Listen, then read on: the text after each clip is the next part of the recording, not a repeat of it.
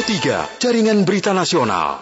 Masih seputar kesehatan, kita masuk di dialog kesehatan uh, kerjasama FKUI bersama dengan RRI. Uh, kita akan bicara kembali berolahraga setelah sembuh dari COVID-19 ya bersama dengan Dr. Angelika Anggunadi, spesialis kesehatan olahraga. Ya, seperti apa ini kembali olahraga setelah sembuh dari COVID-19? Saat lagi. Dialog Kesehatan. Karena orang yang dengan COVID itu kan e, beberapa di antaranya ini memiliki istilah long COVID ya atau ada gejala yang masih dirasakan meskipun yang bersangkutan sudah dinyatakan negatif dari COVID-19. Beberapa di antara orang yang pernah terkena COVID-19 itu mengaku masih ngos-ngosan misalnya ketika berjalan agak jauh dengan uh, langkah atau kecepatan langkah yang cukup tinggi. Ya, atau beberapa di antaranya mengaku kalau berenang dulu bisa bolak-balik bolak-balik sampai lima kali tapi kemudian sekarang agak turun dari itu. Ya. Yang lain juga mengaku ketika naik turun tangga itu merasakan agak ngos-ngosan pasca COVID-19. Nah, bagaimanakah yang tepat ini kembali berolahraga setelah sembuh dari COVID-19? Kita bahas bersama dengan Dr. Angelika Anggunadi, spesialis kesehatan olahraga. Beliau sudah siap bersama dengan kita. Selamat pagi. Apa kabar dokter? Selamat pagi Mas Arief, kabar baik. Iya, ini tentu banyak yang tadi seperti uh, pengantar saya bahwa orang ketika sudah selesai COVID itu katanya hmm. masih ada sisa-sisa, nggak bertenaganya gitu. Termasuk juga napas ngos-ngosan gitu. Itu benar ya dok ya? Ya, betul Mas Arief. Soalnya e, sebenarnya kan selayaknya sebagai berbagai penyakit lainnya ya, selama kita mengalami suatu penyakit kan kita pastinya banyak mengurangi aktivitas gitu ya.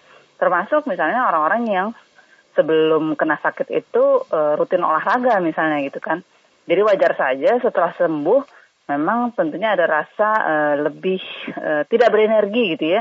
Karena ya itu tadi selama mengalami penyakit itu dia tidak bisa melakukan aktivitas seperti biasa, termasuk olahraganya, sehingga ya menjadi lebih tidak bugar gitu. Hmm. Dan di lain pihak sayangnya juga memang penyakit COVID ini kebetulan kan menyerangnya utamanya memang organ pernapasan gitu ya. Betul. Tapi juga menyebabkan reaksi yang seluruh tubuh yang eh, kadang cukup signifikan gitu.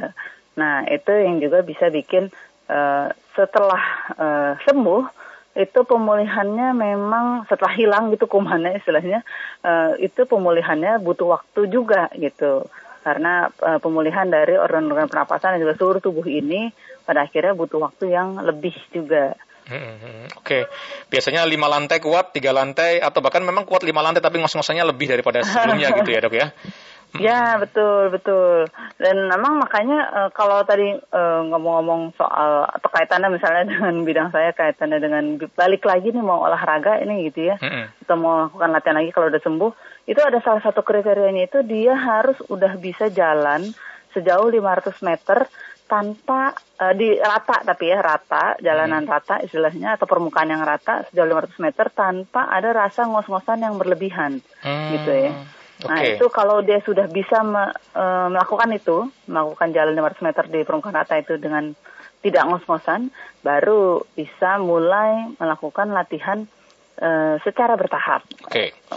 Ini diangkat oleh e, Dokter Angelika karena ini menyangkut keamanan seseorang ketika pasca COVID dan berolahraga. Ya, ya betul betul. Hmm.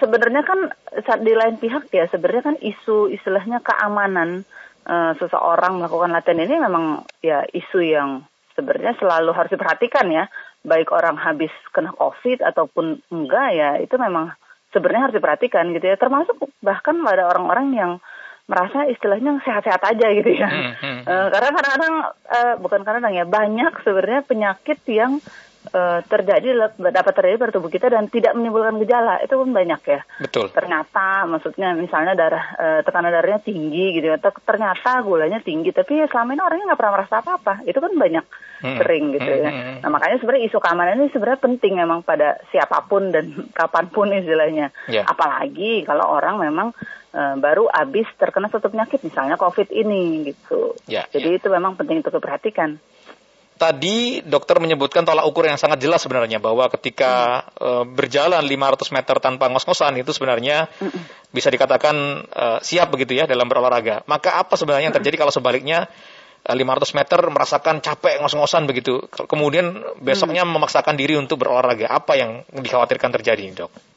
Nah, jadi yang dikhawatirkan adalah, eh, masa eh, sebelumnya yang dikhawatirkan, ketika dia berjalan 500 meter itu ternyata masih sangat ngos-ngosan, Hmm. artinya kan eh, sistem pernapasannya atau paru-parunya terutama itu belum siap gitu ya untuk melakukan aktivitas yang lebih besar.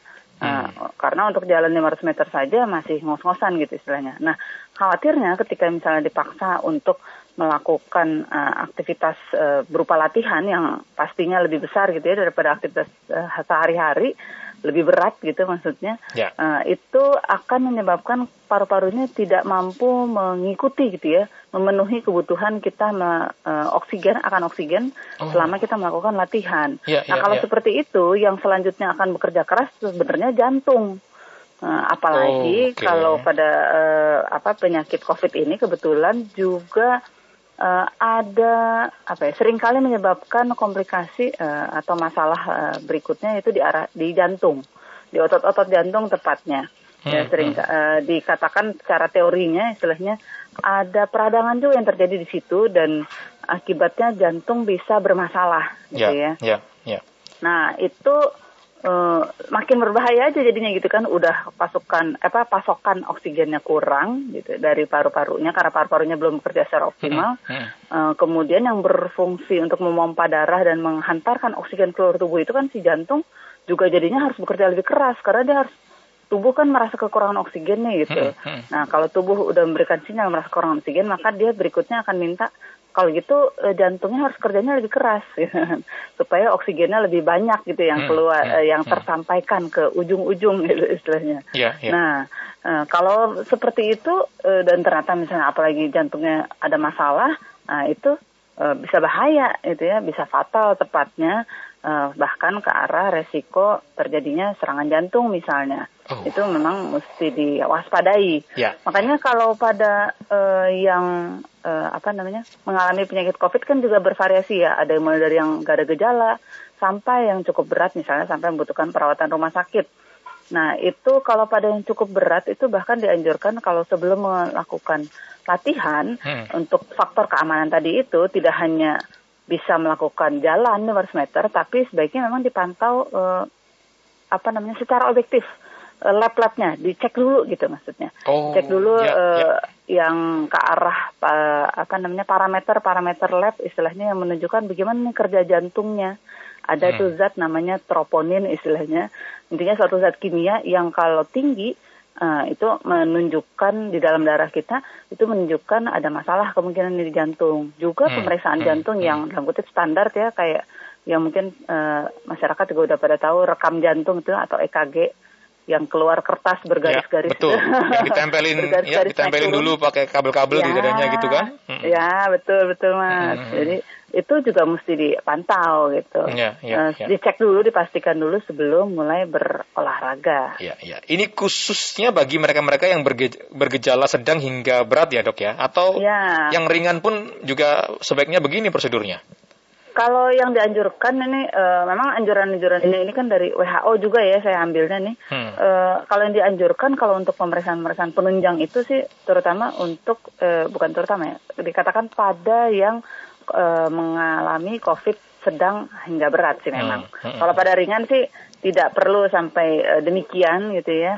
Eh, yang penting tadi itu diperhatikan eh, apakah dia sudah bisa melakukan eh, tadi jalan 500 meter itu, tapi kemudian sebenarnya juga selanjutnya ketika melakukan aktivitasnya, let's say dia baik yang dulunya COVID-nya ringan ataupun berat, eh, yang udah bisa jalan 500 meter istilahnya, yang udah cek lab dipastikan bagus gitu, itu pun eh, untuk faktor keamanan ada langkah selanjutnya istilahnya, Hmm. yaitu penekanan pada melakukan aktivitas secara bertahap. Melakukan latihan ini harus benar-benar secara bertahap.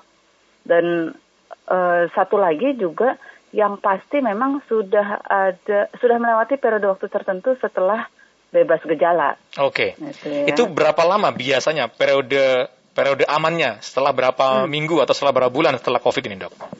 Nah, jadi dikatakan sebenarnya sih eh, tujuh hari setelah bebas gejala itu sebenarnya sudah cukup aman. Mm-mm. gitu ya. Tapi ya itu mungkin uh, istilahnya lapis pertamanya gitu ya. Lapis pertama. Udah tujuh hari ini bebas gejala, oke. Uh, terus selanjutnya tadi lapis keduanya sebenarnya uh, bagaimana? Udah bisa belum beraktivitas sehari-hari dengan biasa gitu ya? Sehari-hari dulu aja nih nggak usah latihan gitu kan.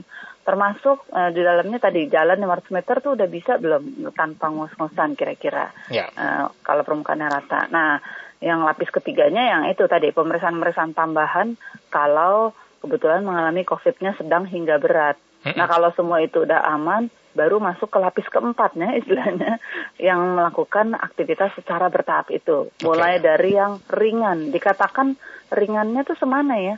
E, kalau e, di salah satu anjuran khususnya buat anak-anak kebetulan yang ngeluarin anjurannya dari kumpulan dokter anak di Amerika ya. Nah e, itu mengatakan mulainya bisa sekitaran 25% dibanding e, 25% dari latihan yang sebelumnya pernah dilakukan sebelum hmm, kena COVID. Siap, siap, gitu ya. siap. Mungkin kira-kiranya ya, gitu ya, ya karena ya. kalau orang ringan tuh gimana gitu ya istilahnya. Jadi kalau nah, misalnya biasanya sepedaan satu jam gitu, ya ini sekarang ah, dikurangi lah gitu ya. Iya. 20 menit atau 15 menit dulu gitu. Iya, 15 menit dulu. Juga ah. jangan cepet-cepet dulu gitu kan kalau ngomongin sepedaan beberapa oh, orang kan iya. ada komponen kecepatannya gitu ya. Betul, apalagi ada temannya. Wah, itu langsung ngebut ini kan. ah, jangan kebut dulu tuh, betul.